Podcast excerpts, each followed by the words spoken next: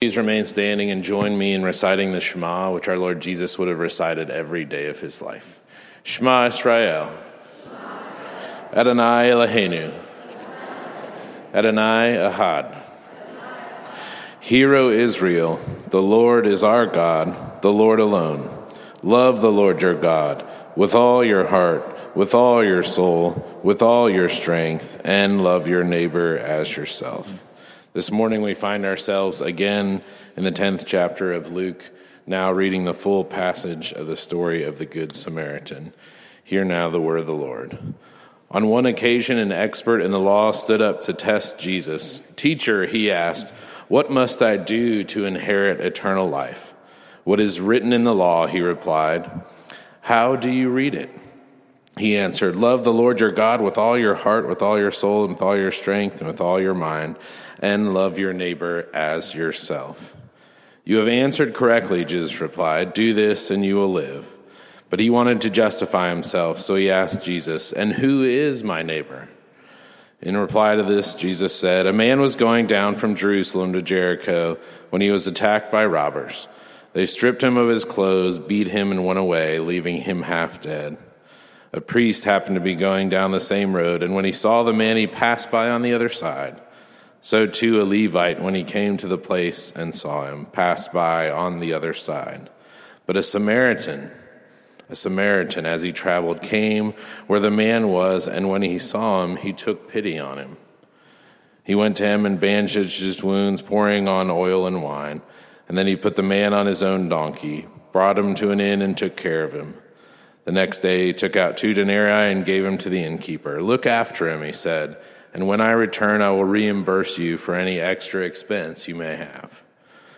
Which of these three do you think was a neighbor to the man who fell into the hands of the robbers? The expert in the law replied, The one who had mercy on him. Jesus told him, Go and do likewise. This is the word of the Lord. Please be seated. As we continue our sermon series on neighboring, I kept thinking of this passage this week and thinking of an experience I've had with a neighbor. My wife and I moved into a neighborhood about two years ago. It's an old craftsman style house that we did a lot of work on ourselves. And over those years, we've gotten to know some of the neighbors. And in the last few months, I've had an interesting occurrence with our immediate next door neighbor at different times of the weekend or when I get up in the morning to go get the trash from the curb or when I come home at the end of the day from work, I happen to see her out walking her dog. And they have a little route that hits about three blocks. And the dog tends to stop at my house before he goes home and he kind of takes care of things in my front yard.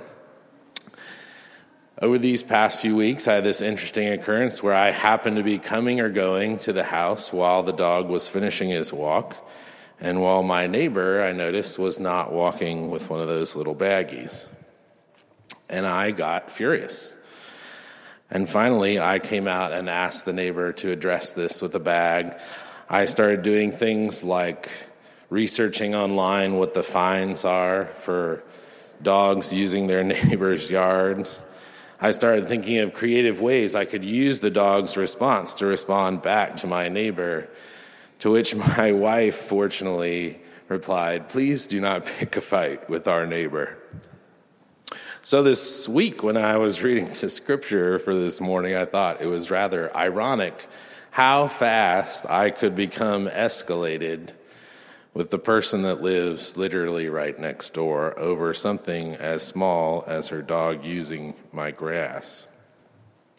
I have another neighbor down the road who lives on the corner that juts out into the street, and I pass his house every day when I drive home. And from his front porch hangs this ginormous Texas A&M maroon flag. I am the middle of three boys. Both my parents, my older brother, three aunts, and two uncles of mine all attended the University of Texas. I grew up going to football games and draped in burnt orange. So when I see the maroon color, let alone an A&M flag, I become frustrated and angry. Every day I drive by this flag. Every day when I come home, I see this flag hanging and calling out to me all the things I have learned over the years of this school that I do not really like.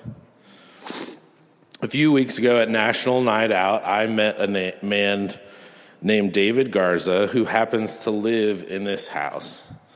And we got to talking, and I got to know him before I even discovered which house he lives in, and that he is the owner of this giant flag.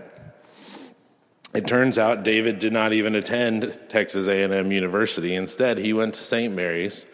He's a proud local alum, but his son went to A&M. And he's so very proud of his son and what his son has done through education and successful work that he hangs that flag every day of the week from his front porch and follows the Aggies football all year long. Suddenly, after meeting David and hearing of his story, I pass by that flag with a different feeling. There is something about connecting with our neighbors and getting to know them, getting past the arm's length transaction of seeing them just as the issues that they support and identifying them instead as people. Our passage this morning speaks to this. In a time long, long ago, in a land far, far away, people acted just the same way we do as church going United Methodists today. And the Son of God came to them and spoke to them about this. He addressed the lines they draw in the sand just like I draw with my neighbors. And he took his hands that would later be pierced by those nails in the cross, and he mixed all those boundaries that the people placed in their lives. And what was left? A picture of love that was so unexpected that the people of the day would be shocked and offended. They would find it way out of line. See, friends, our passage this morning is most like much of the Bible. The main focus of the whole thing is love, and in fact, God's love, a love that we have to be reminded of, in my experience, on a daily basis, or I am apt to pick fights with my neighbor or plan to bring retribution on them for the things their dogs leave in my yard. This story is not complicated. There aren't a ton of rules. In fact, Jesus is shattering the people's views of where they have drawn their lines in their lives on right and wrong. See, the Samaritan would be viewed as a Jewish person, as an outsider, and in some ways not even having standing as a citizen or a person, and certainly not someone within the love of God. So, how does this story read in today's language? Who is the person that we see as the other? Who is our rival? Who is the person that we don't even consider as a citizen or a person, or much less someone outside of the love of God? And then Jesus, as he so often does, turns the story on its head and said to the Jews that love their law so much, The one who follows the law is the one you see as an outsider. More than that, not just follows the rules but if we are willing to go so far as to put ourselves in the ditch in the story, that outsider is the one who pulls us out of the pit. Are we able to see them as people and not just the issues they represent? And more so, are we able to be in relationship with them and receive their love? I have a friend that works with interfaith dialogue. And shortly after 9 11, he was having a conversation on interfaith dialogue that involved Muslims. And after the meeting, he invited the group to a Texas ranch for a bird hunt. On the ranch was a local ranch hand named Joe, who was from the local small town and lived in the area most of his life and had never encountered a Muslim himself. But after 9 11, you can be sure he did not have the most positive views of Muslim people.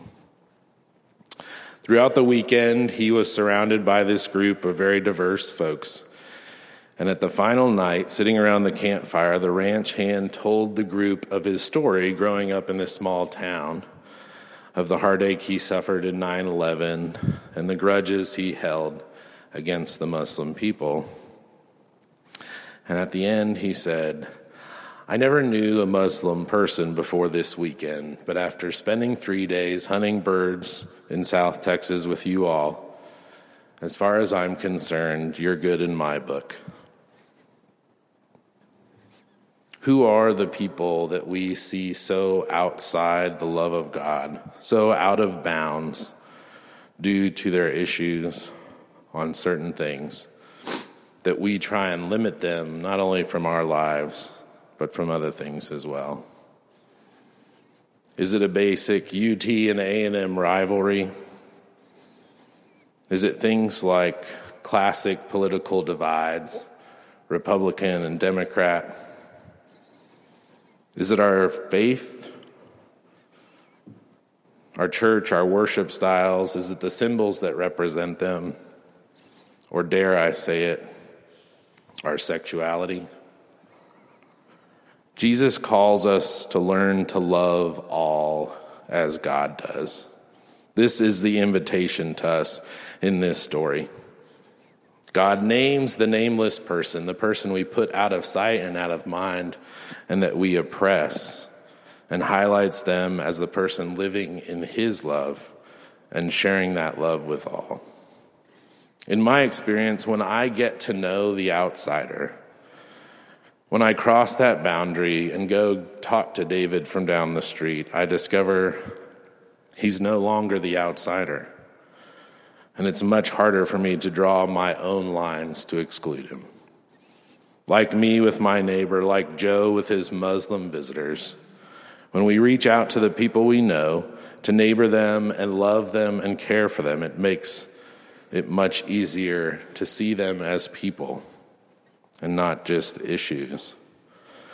Notice the Samaritan doesn't ask the man beaten, left for dead, what school he went to or which way he votes or how he worships or what his sexuality is.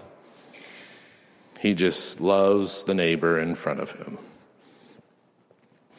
I did a lesson recently with the eighth grade confirmation class, and we were talking about the fact that God loves all people. So I asked them if a stranger were to walk into the room in two minutes, what could we tell them about the person? And I asked if we could say, that God is a friend of theirs, that God loves them.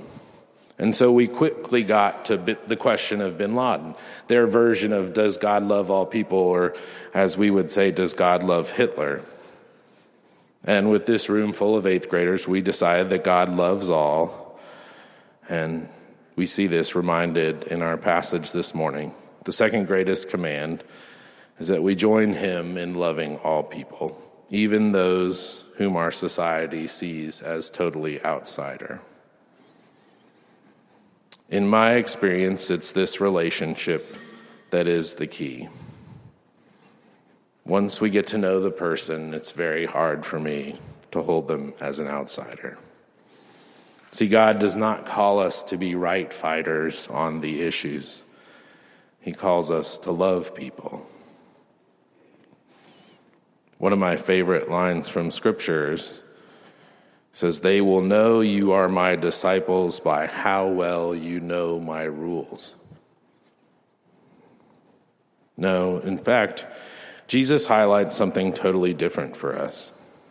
After washing the disciples' feet, Jesus says, A new command I give you love one another as I have loved you, so you must love one another. By this, everyone will know that you are my disciples if you love one another. Jesus doesn't show up trying to tell people where the lines in the sand are and how they have broken the rules and what they have done wrong. Jesus and the Good Samaritan shows up to love us all.